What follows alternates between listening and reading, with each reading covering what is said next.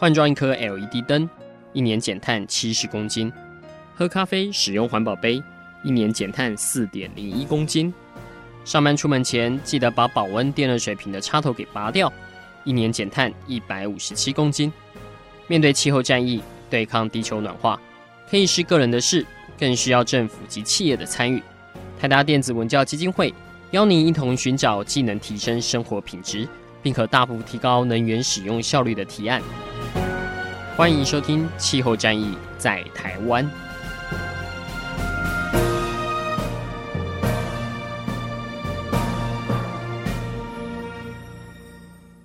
欢迎收听《气候战役在台湾》，我是主持人台达电子文教基金会执行长张扬前阿甘。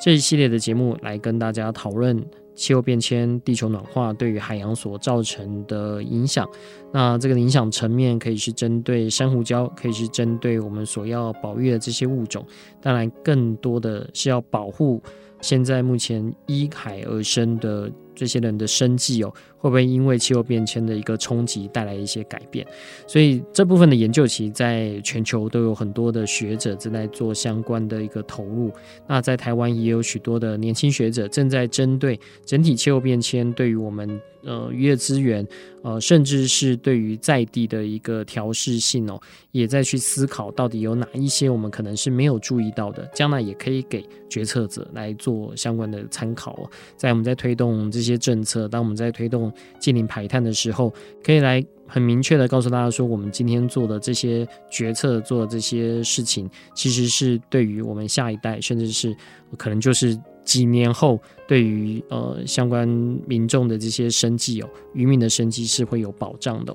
所以今天在我们的节目当中，请到的是一位年轻的教授，来自于海洋大学海洋事务与资源管理系的助理教授郭廷军郭老师。那郭老师同时也是台达企业环境伦理讲助在去年选出的这样的一个优秀的得主哦。不过因为疫情的关系，就他的研究，我们所资助的这个研究，可能暂时还没有办法出去，对，所以我们现在邀请他来到我们节目当中，一方面也跟我们分享一下他准备在。马来西亚这边所进行的在地的研究是什么？那尼王也让更多的听众朋友可以透过他过去所做的这些研究、所读的这些论文，更理解目前在全球我们面对气候变迁，针对各个的这些呃渔业资源的一个管理哦，正在面临一个什么样的一个改变？我们是不是先请郭老师跟听众朋友打声招呼？Hello，大家好，我是郭庭君。是。呃，郭老师，大家能不能先跟我们简单分享一下？因为可能不是每一位听众都有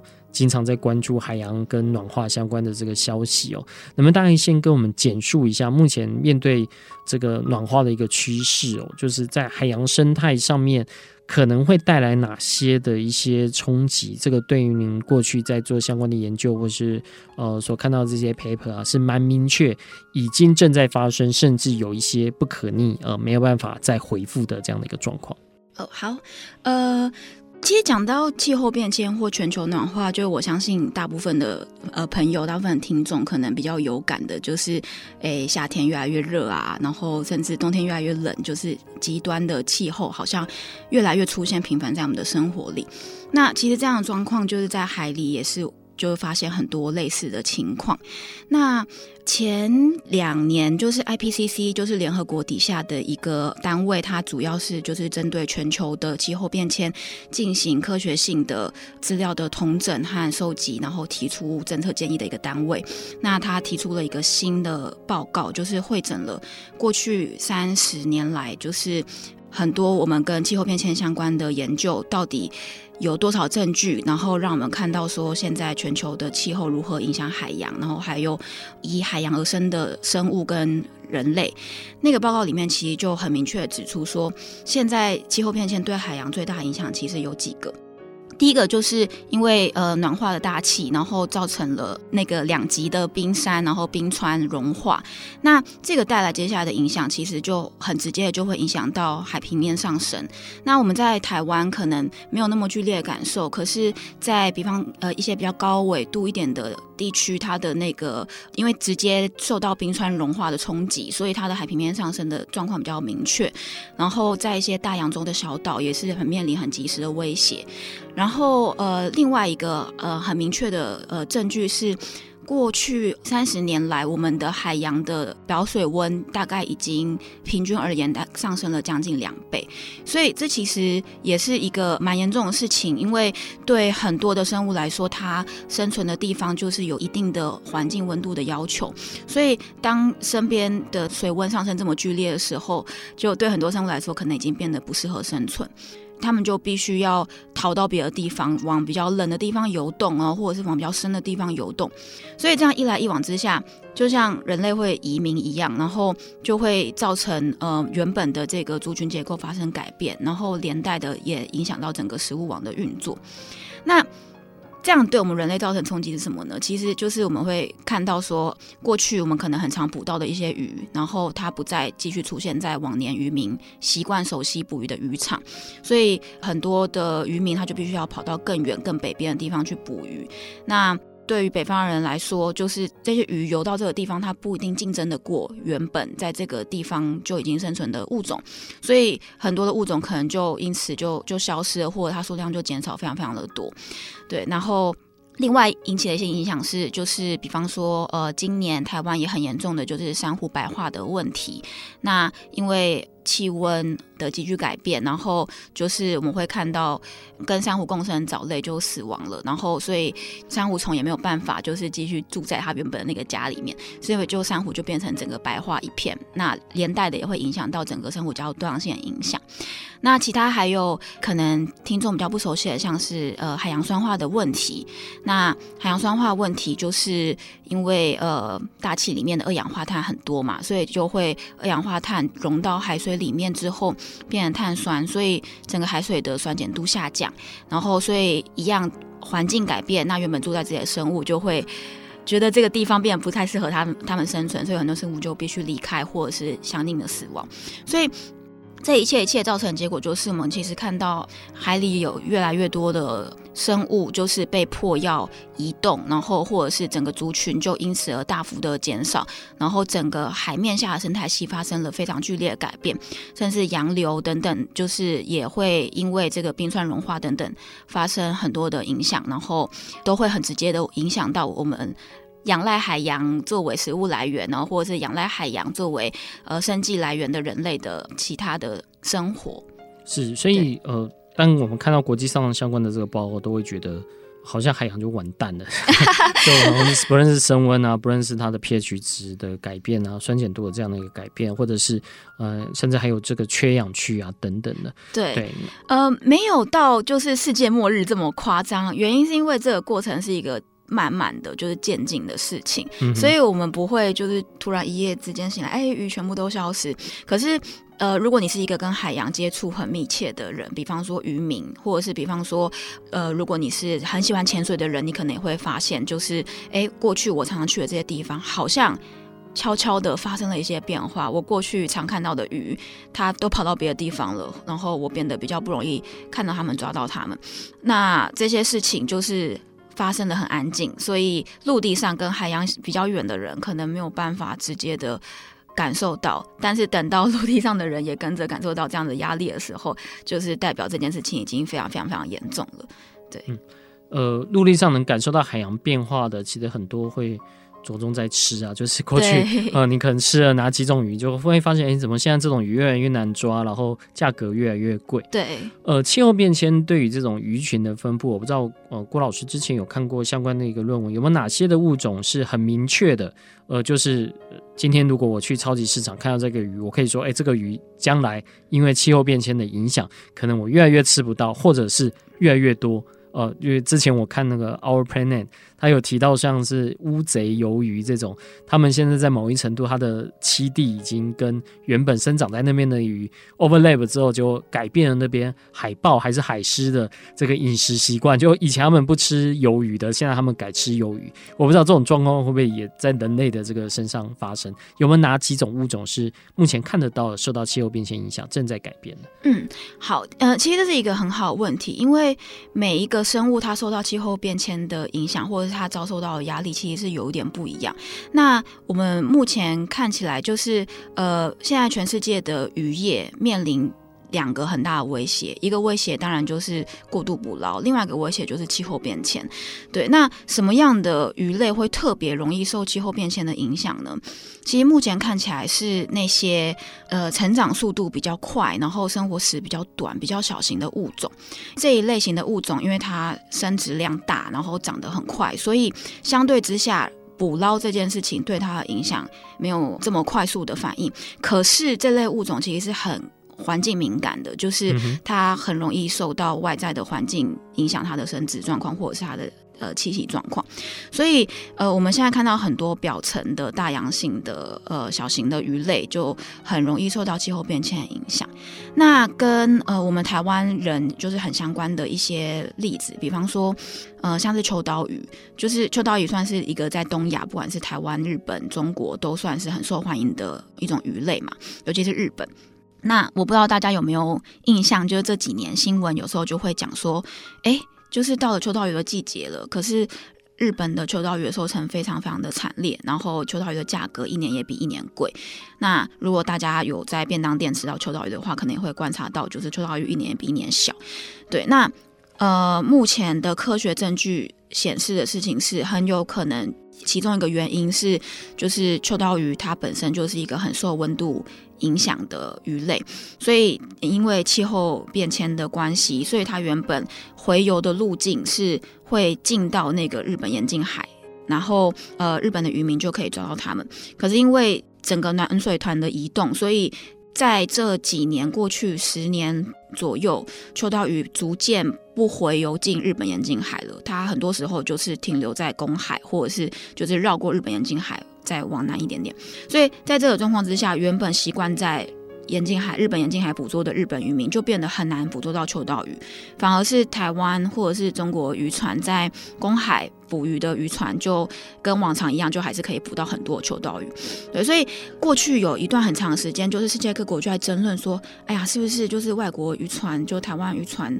在公海上把鱼捕光了，所以他们才不回到。日本沿近海，当然这个可能是一个可能，因为的确公海的渔业压力很大，对。但是另外一个我们看到的事情是，哎，这些物种它也受到环境的改变影响很大，所以一旦它不回到它过去熟悉的洄游路径的时候，那原本在那个地方捕鱼的的人们就很难再抓到它们，对。所以就它就很直接的就反映在市场价格，然后还有人们的饮食习惯上面，那它间接的也会影响到原本这个。这个社会，这个食物对于这个社会文化价值，因为以秋刀鱼对日本来说，它其实除了是一个食物之外，还有很重要的文化意义。对，所以对他们来说，哎，秋刀鱼欠熟其实是一个非常非常严重的事情，不管是饮食上，因为你对现代人来说，你没吃到这个食物，你不会因此而饿死或者是营养不良。嗯、对，可是在文化上面，它其实就是一个非常非常大的冲击，就是很多重要的料理就没有办法继续传承。那以台湾来说，就是刚好我前阵子看到一篇文章，就是一个台南的那个餐馆或摊贩，就是他们也在讨论说，哎，就是过去台南就是呃很有名的那个。鳝鱼意面，然后这几年也越来越不容易买到真正的鳝鱼来做鳝鱼意面，然后可能是因为就是呃这个鳝鱼也越来越少。那当然这个原因到底是因为过度捕捞，还是污染，还是气候变迁？其实目前还缺乏足够多的证据去讨论原因。对，但我们就会看到说，哎，这些生物的消失不仅仅会影响人类吃不到这个东西，然后可能还会造成整个饮食文化的断裂。对，所以对我们来说，其实并没有真的离我们的生活这么遥远。嗯哼，今年过年期间，大家讨论很多的是乌鱼子嘛，嗯、因为乌鱼子看起来喜欢它的人很喜欢，讨厌它的人蛮讨厌。好像乌鱼洄游的这个边界也有在做移动，对不对？但这个跟气候变迁目前有任何的证据说是有关系吗？跟温度？这个我不是非常的熟悉，因为我没有研究过相关的，我没有研究过相关就乌鱼相关的事情。嗯嗯、对，但是是有可能的，因为以台湾周边来说，飞鱼其实这几年也看到，就是飞鱼的移动路径好像，因为飞鱼也是一个受到那个环境影响很大的物种，嗯、所以它的移动路径或渔场也会就是也有也有发生改变。嗯哼，对，然后呃，所管就是刚才。那个阿甘有提到的那个呃头足类的生物，就是它一样，它一样是一个表层性的物种，所以它也是受表水温影响很大的物种。对，那它的呃分布就是也是一样受到那个暖水团在哪里而影响。对，所以它的分布一样是受到气候很大的影响。对，所以其实像这几个物种都是我们平常很常吃得到的物种。对，然后它们都受气候的影响非常的大。所以现在国际上，呃，像您曾经参与过几个国际组织，比如像 Future Earth 在 Ocean 这一块的，或者是说，呃，在国际区域性的呃混合物种保育等等哦，就他们在面对跟渔民在做这方面的沟通的时候，或者是在做相关学术研究的时候。目前气候变迁去影响这种实际上商业捕鱼行为，因为我们看到很多的影响会是说是在这种 local，比如在东非沿岸这样的一个在地的他们运用渔业资源，但对于商业捕捞这件事情，气候变迁很明显已经是一个风险了，是不是？嗯。对，但是这个在国际组织上面的讨论，其实还是看地区或看物种而有不同轻重的讨论。那以我参加过的呃区域性渔业组织的会议来说，一方面就是是因为我负责的东西是生态相关物种，也就是说。呃，我们大部分远洋渔船是出去捕尾鳍鱼类的，就是这种很大型、很贵的商业性鱼类。对，可是当他们在捕尾鳍鱼类的时候，可能会混获，就是不小心抓到除了尾鳍鱼之外其他鱼类，就是比方说就是鲨鱼或者是海鸟、海龟、鲸豚。对，所以我我参加的会议主要是针对这些物种。进行的一些就是保育相关的讨论，对，但是在跟在这些就是区域性渔业组织的会议里面，看到跟气候变迁相关的讨论，其实是这样，因为如果是尾鳍鱼这类大型的鱼类来说，对他们来说更大的威胁其实不一定是气候变迁，当然我们看到气候变迁还是有它的影响，这个我等下再讲，呃，但是对他们来说。更剧烈的影响其实就是人类的捕捞，嗯，所以这一类型的渔业组织通常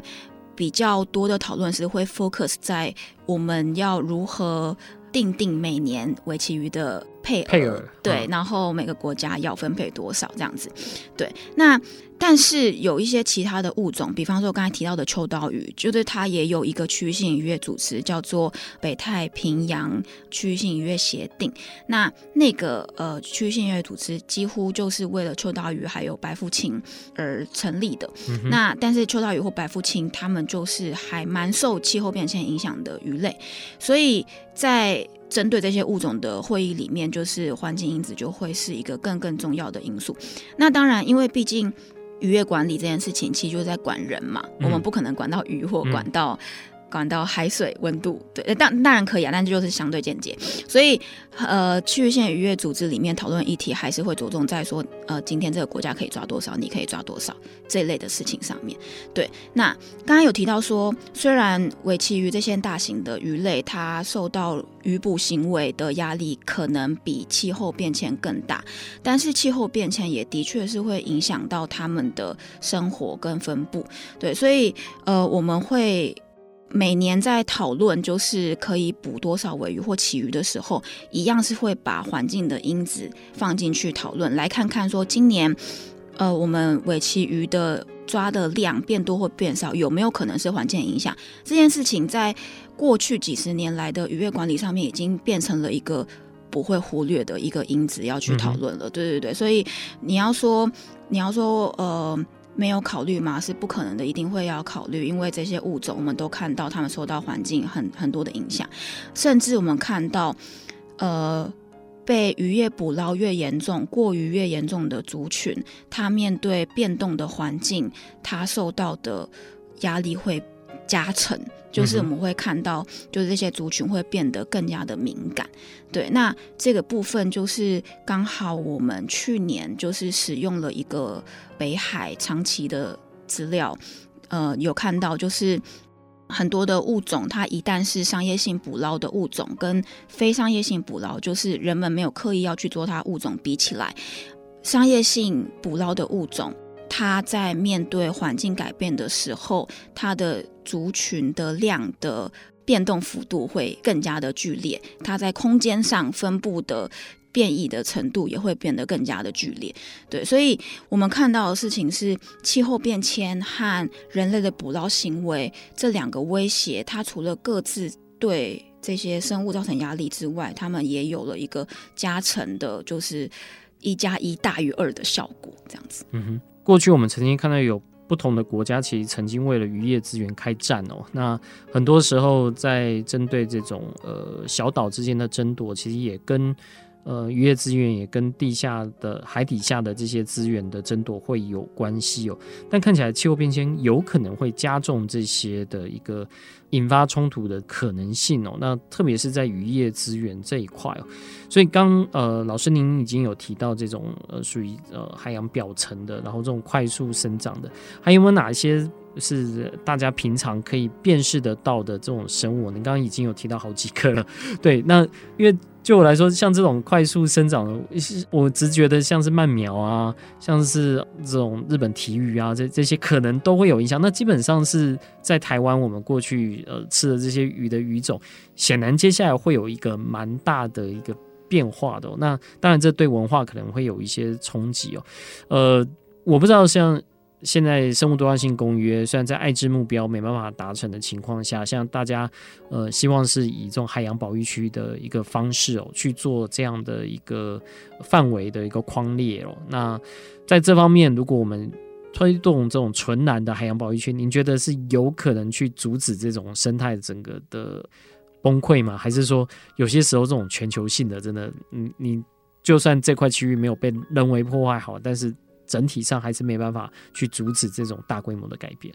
嗯，海洋保护区其实是现在就是全世界的专家提出来作为一个呃可能可以缓冲气候变迁造成的影响的方法之一。那原因是什么呢？原因是因为就是我们现在知道很多的鱼会受到它环境的影响，然后。跑走或者是死亡，那所以我们必须要做到一件事情，是建立一个连续的富裕的栖地。所以也就是说，如果我我今天知道有些鱼可能会跑来某个地方避难，然后这个地方的气地的品质好不好，就会变得相对的重要。对，所以所以如果今天这个海洋保护区以全世界海洋分布来讲是断裂的，然后是很小的，那。等于是，就全世界的鱼，它可以避难的地方很少，嗯、然后又很断裂，它不小心往北跑一点，然后它就啊没有办法被保护。嗯、对，所以其实现在全世界的专家是面对气候变迁对海洋的威胁的时候提出来的一个呼吁，就其中有一项就是。应该要思考海洋保护区如何成为，就是这些呃洄游性的鱼类的避难所。然后呃，我们如何有一个良好的保护区的网路，而不是就是现代状况就是很多很碎裂的很小很小的保护区。对，那保护区它牵扯到的也是就是栖地富裕的议题。对，因为今天就算没有气候变迁好了，就是。人类的很多行为，不管是污染，还有还是过捕，都会很直接影响到这些生物。对，那所以我们有一个良好的栖地。在这边让他们有机会就是长回来，就我们有时候会说保护区是一个银行，对，然后就是我们会存一些本金在这里，然后让这些银行有机会生利息，然后他去到别的外面的时候，我们就可以用这些利息，然后不要花到老本。所以呃，保护区或者是富裕区，它还是有它存在的意义，对。然后但是就是这些保护区要怎么设立，要画在哪里，然后呃要画多大，要多连续，它其实就是有更多议题是需要大家好好去思考，嗯，所以它这个比较会是一个跨国性的合作，去让它成为一个完整的。那您刚刚有提到，现在因为暖水团的这个移动，其实对于这种洄游鱼类是造成在分布上面是蛮关键的这个影响。但呃，的确你看到暖化的一个现象，它。是某一程度是呈现这个区域性的嘛？啊，就是在比较高的纬度的这个水跟中低纬度的这个的分布，还有一些不同的海流，好像又有受到这些地形的一些变化的影响啊。那重点是要让他们更多的这个物种会有一个可以避难的地方。刚刚特别提到这种商业捕鱼在公海上，其实对于气候变迁这个加成的效果，这个对于物种的冲击是更大的。所以我不知道目前在国际上已经有相关的这个倡议。在讨论这一块，我我我现在呃这边收集到的资料大概只有三十三十，就是呃现在有许多的小岛国，然后包括几个 NGO 组织，比如 Greenpeace 啊，就希望是全球海域的百分之三十哦，包括陆地的这个水域啊，要永久的划为这个保育区。但是这个保育区的划制看起来，如果按照郭教授所讲的，它可能要针对物种，让它是一个连接起来的栖地才会有效。如果这中间是很破碎的，就是实际上。受到这样的一个冲击，在调试效果反而是比较差的。我不知道说除了这个倡议之外，在国际上还有哪些是针对这个来做讨论的，还是说这个三十三十已经是算是最 aggressive 了？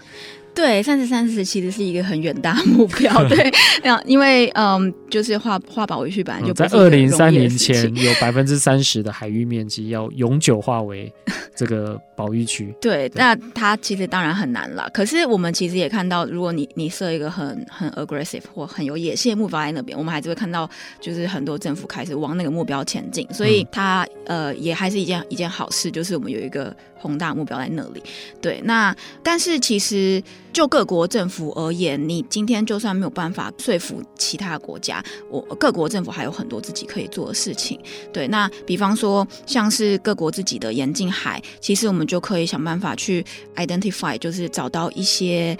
对于我们觉得需要保育的物种，它重要的栖息地，比方说它的产卵场，或者是它的交配的栖地，这样子，就是针对这些重要栖息地进行保育。那在公海上，其实时不时就是会有类似的声音在讨论说，公海是不是也应该要有类似的保护区？但是。因为相对的，就是政治因素的关系，就是在公海上画保护区是相对的困难，对。可是依现在的这个趋势来说，我难讲未来会不会有一天，就是大家还是会达成协议。对，所以我觉得以现在全世界的趋势来说，其实全世界专家或者是就是各国政府都知道保护区的重要性。对，那但是画在哪里、画多大这件事情，很多时候会是政治折冲之下的结果。对，那我觉得其实以过去三十年来看，我们已经进步很多了。所以，嗯，未来可能还会。有机会进步下去，只是我们这个人类进步速度能不能追上全球暖化的问题。嗯嗯，对。呃，您平常在进行相关的研究，我相信也会跟一些渔民朋友可能会有一些接触。那甚至当然是政府官员啊，呃，不同的部会啊，他们对于像划海洋保育区这一块的一个概念，或者是说感受到这个压力，你觉得是是足够的吗？还是说，呃，现在大家都还是就像我们当初在呃，我们的是。鮪鱼嘛，就就是相关之前有被人家举黄牌啊什么等等的，这个必须要有足够的压力，我们才有可能呃开始去检讨说我们是不是已经达到滥捕啊，或者怎么样的一个规模？你觉得目前在台湾，大家对这一块的认知大概到什么样的一个程度？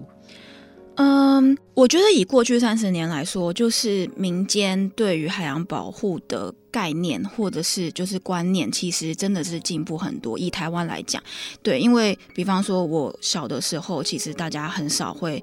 谈到海洋保育，就或大家很少会谈到过渔的问题，即使。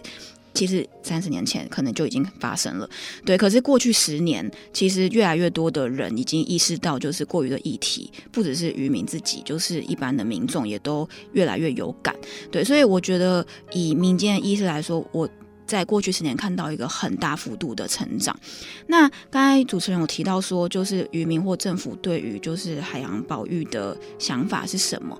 我觉得这个部分其实，嗯，很难。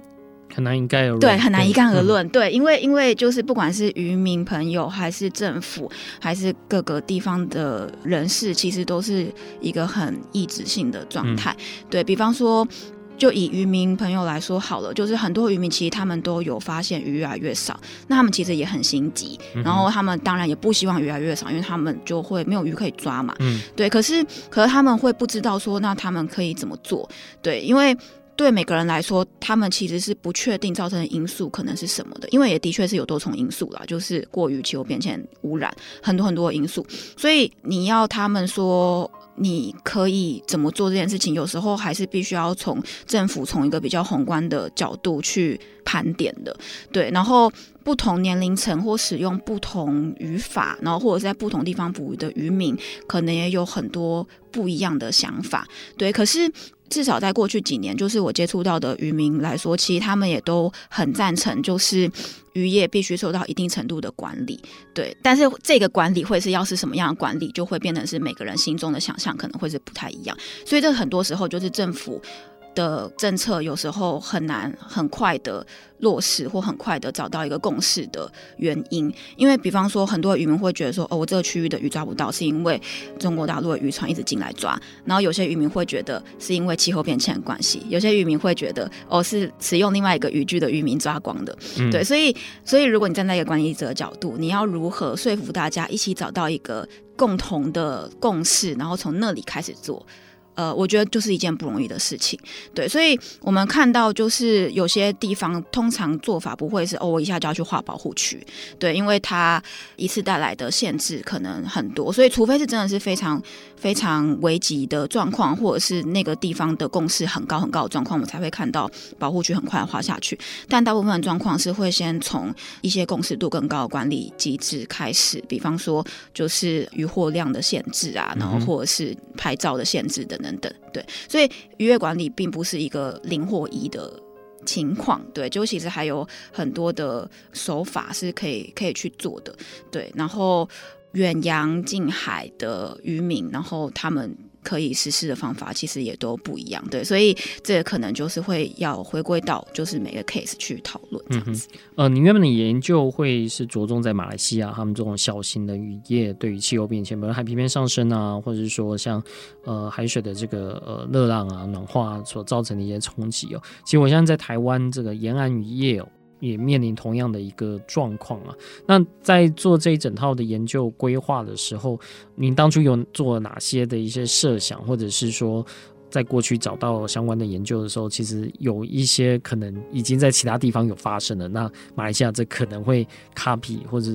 重现这样的一个状况，那这种会又不会不会在台湾的渔村去做再一次的这个重现呢？我不知道这当初有做相关的这些规划或预想吗？嗯，这次就是受到那个台达电文教基金会资助的这个计划，是呃，我们预计要到马来西亚的登嘉楼这个区域，然后去看海平面上升对当地的渔村造成的影响。那会有这个计划的发想，原因是因为呃，我有一个马来西亚的博士班的学生叫做李亚。娜他大学的时候，其实就在登嘉楼大学念书，然后他那时候就有观察到说，哎，那个地方很容易发生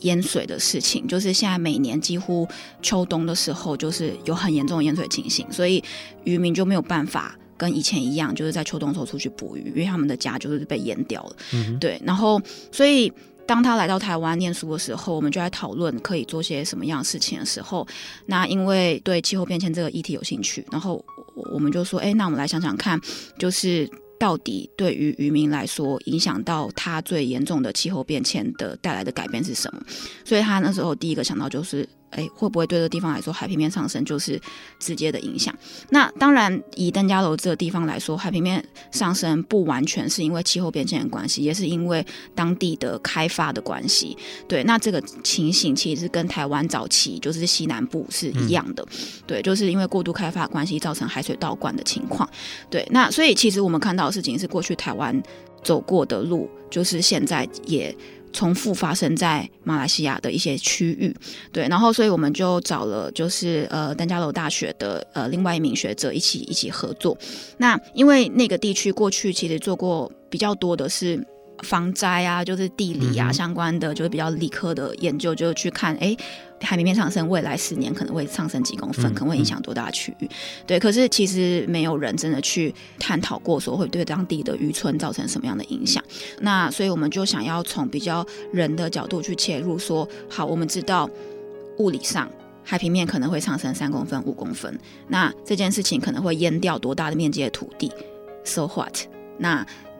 对于当地人来说，他们有办法面对这样子的威胁吗？那当地的渔村的很多人，他其实可能相对是比较没有转换工作的能力的，然后他的。家庭可能就是依靠捕鱼这件事情为生。那如果他今天没有办法跟过去一样有这么多个月出去捕鱼，他势必要移动到别的城市去找工作。那对于这整个村落来说，会发生什么样的变化？经济文化上面的影响，甚至是可能宗教上面影响，因为当地很多都是虔诚的穆斯林，马来马来的穆斯林。对，那他们过去可能会有一些相应的文化习俗是跟捕鱼这个职业有关系的。那会不会也会影响到他们的文化。对，所以我们是想要从这个角度切入去看海平面上升这件事情怎么样影响一个村落的改变，甚至我们想要积极一点去讨论说，当地的政府或当地的一些 NGO 人民可以有怎么样的适应措施或应对措施，是我们从现在就可以开始。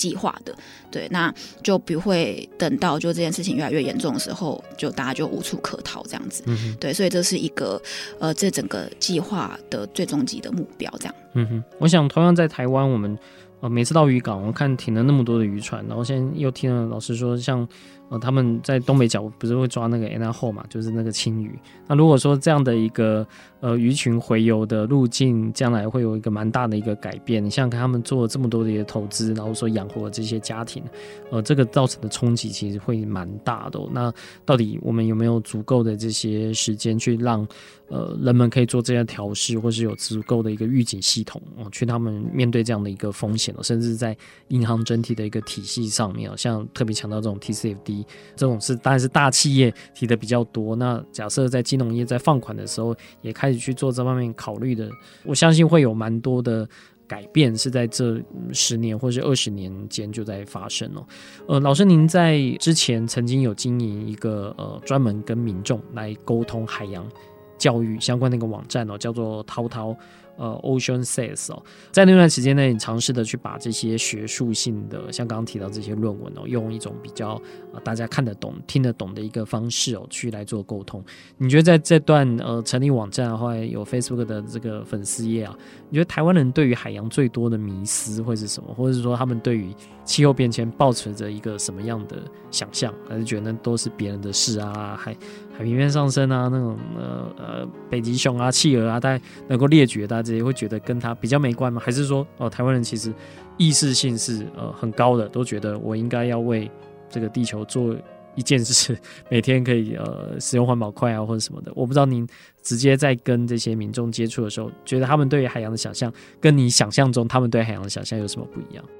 嗯，我我当初会做这个网站，或者是成立这个 Facebook 粉丝页的原因，是因为就是那个那个时候我还在念博班，然后诶那个时候就是看到说，其实国外有很多类似的网站或者是电子报在做一些就是海洋相关的科普的事情，可是那个时候的台湾是没有类似的媒体的，对，然后但是我们很很常看到新闻媒体就是会报道一些很耸动或很洒狗血的新闻。就比方说啊，渔民又又又抓到了一个什么什么东西，然后呃，大家就会说哇，渔民好坏，什么什么什么。然后我那时候就会觉得说，哎，其实这件事情并不是只有这么单纯的一个角度，就是还有很多的东西是我们可以去讨论的。对，然后再加上，其实以我自己的。就是成长和学习的经历来说，我发现，就台湾人其实真的对海洋很陌生。就对我自己来讲，我也是一直到就是我研究所念了海洋所之后，才才发现，哇，原来我对海洋知道的事情这么这么的少。比方说，有一个大家很常听见的迷思，就是哦，台湾北部的海域。是一个丰富的渔场，因为黑潮和青潮在那边交汇，但这其实是一个错的，就是黑潮跟青潮根本不会在那边交汇，对，所以就是黑潮会一直流到很北很北的地方才会碰到青潮，对，这样，但就类似这样的一个迷思，其实就是很多台湾人就是没有意识到，然后或者是对海洋相关的的认知很缺乏，然后。我回头来想，我就会觉得这是一件很可惜的事情，对，所以那时候就找了身边的一些就是同领域的朋友，然后就开始做一些科普的事情。那一方面，比方说翻译一些科普的文章，或者是把科学论文就是简写成大家可以比较容易接受的方式，然后或者是呃有相关的新闻或相关的。卡通影集出来的时候，我们就可以做一些小小就科学方面的备注，这样子对，然后、就是、做成迷因图，对对之类的，对对对，然后就是用类似的方式，然后慢慢的让大家发现说，哎，其实原来这些议题并没有真的离我很远，对，然后其实它跟我的生活是很息息相关的，这是我以前没有没有发现，对，然后那那一阵子做下来的感觉是，其实台湾人很多人是对这件事情有兴趣的，那也刚好在那几年，然后。发现台湾人慢慢的开始跟海洋越走越近，呃，不是因为我们的关系，是也是是因为这几年台湾开始有更多人兴起潜水，或者是玩 SUP，或者是就立桨，或者是就是相关的海水的活动，嗯、所以越来越多人发现说，哎，原来海海洋有这么多好玩的，对，所以我们可以看到，就是呃，面对海洋的族群，其实开始逐渐打开了，然后这整个产业在过去十年根本就是突飞猛进，就是对一般人来说，它也开始变成了一个很很近的事情，对，其实都是就是一个很好的转变这样子，对。OK，所以对很多人来说，可能。看到了这个网站会补足了，就是过去我们在海洋资讯上面比较缺乏的这一块。希望。那到了二零二一年，你觉得像台湾一般民众或者是这种年轻人，他们接触到海洋的这个讯息，算是多吗？呃，当然比我跟他们的一样年纪大的时候多。对，但是嗯。其实我我觉得还是很还有还是有很多很多可以可以加强的地方，嗯、因为比方说海洋相关的事情，就是很多时候可能就是。对现在学生，就我接触得到的大学生来说，对他们来说，可能就是高中的地科课有上了一些些，嗯、就是除非他念的是一些特别的学校，因为现在有些学校开始有什么海洋教育专门学校，嗯、对，这也是一个很好改变，但是就这几年才开始有，对，然后对大部分其他学校的学生来说，他们可能就是哎，高中地科课、高中地科课上了很小一部分，嗯、然后大概知道台湾附近有什么洋流，就这样就结束了，嗯、对，然后。呃，他们就可能这辈子再也没有别的机会接触到海洋相关知识。那我觉得其实是非常非常可惜，因为台湾根本就是四面环海，对啊，所以其实呃，跟海洋文明就有很多的关系，然后很多接触它的机会。所以，诶、其实就是蛮鼓励大家，如果我觉得。一般人最简单可以做的事情，其实就是到海边去，对，所以就是很鼓励一般的民众，就是多去尝试这些海上的活动，然后呃，潜水、浮潜、立桨，其实先让自己喜欢上海洋，然后你就会有更多的欲望去对它有更多的了解，然后你才有可能呃去发生一些改变，就是改变你自己的行为，然后更爱这个地方，对，然后我觉得这一切其实的起始点都是你要先去接触它，对、嗯，我相信现在。小朋友对海洋的认知已经越来越多。我刚带我女儿去小琉球，她还没到小琉球，她就一直要想找一只海龟叫杰哥。我后来我才知道，原来那只杰哥是网红，就是很多人都就会拍到那只杰哥，他会故意来撞你，要要要你罚钱这样。然后久而久了，大家就把它当成这个野生的动物明星。对，可是这些小朋友对他来说就是有这样的一个印象。那相信之后他的同学啊什么就会说，哎，那你们有没有看到杰哥啊什么的？就比较跟他的生活是有融入在一起了，就不是距离这么遥远。没错。好，今天非常谢谢郭教授来到我们节目当中，跟我们分享哦，就是大家在研究领域上，以及在跟民众沟通这个海洋议题，呃，所面临的这些挑战哦。那当然，最后在今年生物多样性公约的再次的一个讨论哦，希望是能够达成一些。呃，新的协定哦，一血这个爱知目标没有办法达成的这样的 一个遗憾哦。但您觉得对台湾来说，呃，不论是生物多样性公约，不论是气候变迁的公约，或是大家对于海洋的呃相关的保育区的这个概念啊，其实还可以再透过哪些的一个方式去吸取更多的这个知识，或者说呃相关的这样的一个概念？嗯，呃，虽然台湾不是。那个生物多样性公约的缔约国，可是这些公约的改变，然后或者是就是签订，其实还是会影响很多台湾的决策。因为其实台湾是，我觉得台湾是一个很努力，希望可以跟上世界潮流的好学生。对，所以即使我们被很多的国际组织排挤，但是我们还是会很希望可以跟这些已开发，就其他的已开发国家一样，就做到一样一样好。对，所以它其实嗯、呃，还是会影响台湾。国内的政策非常的多，所以我觉得就是对台湾人来说，就是这些国际脉动怎么走，其实都还是非常非常重要的。那如果以我们自身来说，其实我觉得。看新闻的时候，然后可以多注意一些海洋相关的事情，像刚才讲的，就是多出去，就是海边看看。然后，当你喜欢上这个这个地方或这个生态系的时候，你就会有动力，然后再去找更多的知识。对，那其实现在很多的教育场所，比方说呃台湾博物馆或台中科博馆，他们这几年也开始越来越多海洋相关的展览跟教育宣导活动，都办得非常非常的好，然后请了很多的专家。所以，如果是对这方面有兴趣的一般民众的话，其实都可以多注意这些博物馆，然后或者是就是教育机构他们的活动。那以海洋大学来说，海洋大学每年暑假都会办一个给小朋友就是家庭体验那个海上活动的营队，然后很便宜，然后在基隆。对，所以如果有兴趣的家长或小朋友，其实也可以注意这方面的讯息。那海洋大学其实也很常有就是开放给一般民众的演讲，这些东西其实都可以在学校网站上面看到。所以其实大家也可以会去看自己。县市的大学，或者是离你比较近的这些大学相关科系，常常会公告一些就是开放给一般人都可以进来听的演讲，然后或者甚至是营队，有些科系会有营队，对，那都是很好的，就是接触这些相关知识的机会。这样。好，今天非常谢谢郭教授来到我们节目当中，也希望之后有更多的机会能够跟郭老师在讨论在海洋议题上面，台湾可以来做哪些的努力。谢谢。好，谢谢。以上节目由台达电子文教基金会独家赞助播出。台达电子文教基金会邀您一起环保节能爱地球。